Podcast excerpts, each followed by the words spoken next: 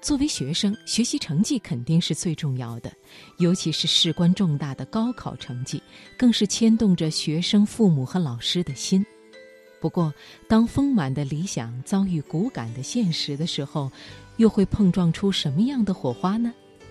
我们今天晚上首先开始的读人物，就请你听民国大师的高考成绩。两个好人不一定能拥有好的婚姻，因为我们总是不知道对方想要什么。你要什么呢？这句话才是开启幸福婚姻之路的密码。今晚的读心灵。请你听，两个好人却没有好婚姻。女作家三毛的父母从不理解她对于审美的怪癖，但是一直捍卫她追寻自我的权利。今晚最后的生活中的美学系列，我们来听三毛的文章《痴心时》。好，听众朋友，首先我们先进入今晚的读人物。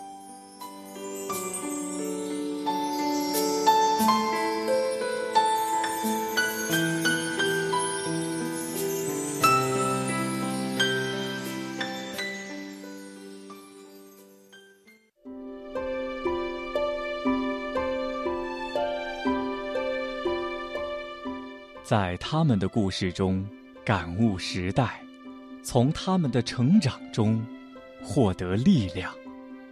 财经夜读，读人物。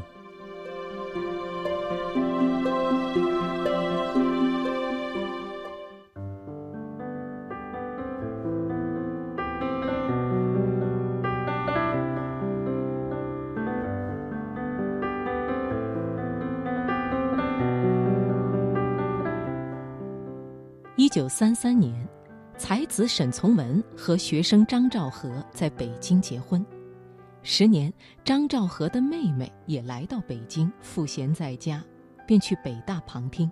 后来索性报考了北大。北大入学考国文、史地、英文和数学，共四门课程。前三门他都不在话下，国文还考了满分。这三门加起来总分数就远远超过了分数线，而最后一门数学不加也罢，因为他考了零分。北大有明文规定，考生有一科为零分者不予录取，这可急坏了一众爱才的阅卷老师，他们率先向阅卷的数学老师施压，让他找补几分。可这位老师也是天生一把硬骨头。复判后仍旧给了零分，最终惊动了北大文学院院长胡适。胡适读完这名考生的作文，大为欢喜。为了留住这名才女，不惜在校务会上大闹。最终，这名考生被破格录取了。他长于书法、绘画、昆曲、诗词，人称“四绝大师”，也被称为民国最后一位才女。她叫张充和。民国时这样偏科的大师不胜枚举。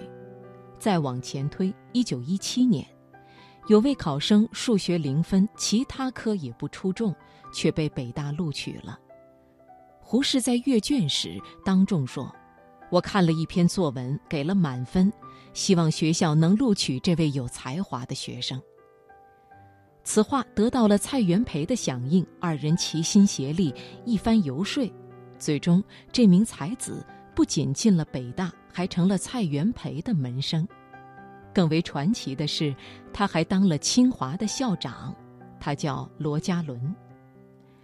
罗家伦铁腕治校，提出凡不称职、不勤勉者，一概辞退。五十五位教授竟裁了三十七位，外籍教授也不能幸免。据说当时有一位美国教授在清华教了十多年的英文和拉丁文，从不讲课，只会点名朗读，学生们怨声载道。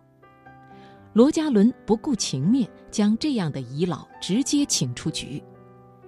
清扫完后院，他又吸纳了青年才俊，周培源、朱自清、俞平伯等。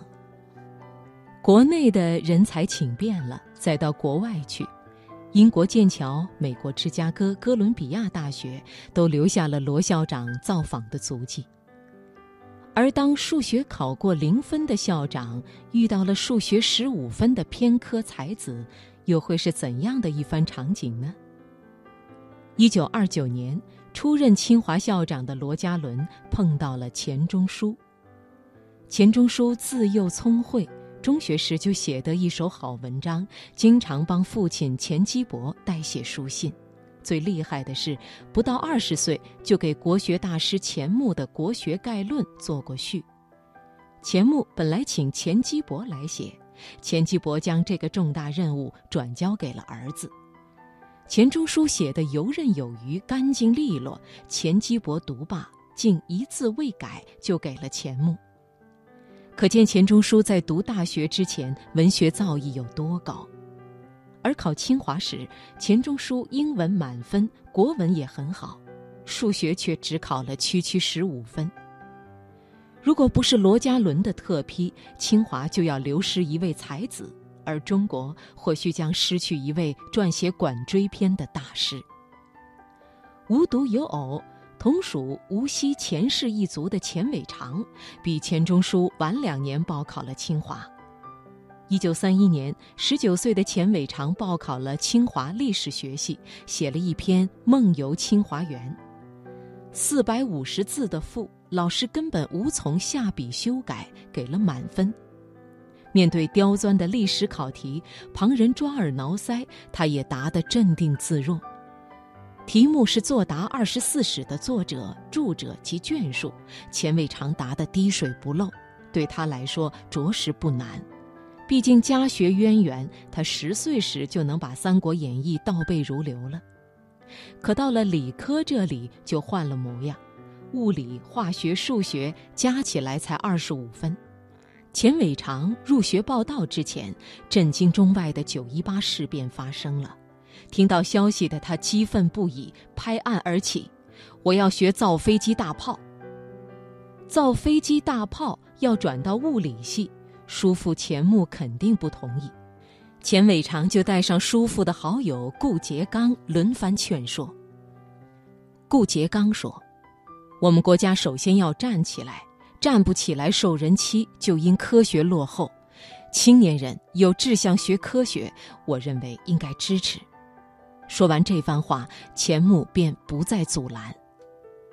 到了系主任那儿，吴有训看罢成绩单后。认为成绩太差，根本不收。钱伟长继续软磨硬泡，最后吴有训答应他试读一年，只要物理成绩达到七十分，就转为正式学生。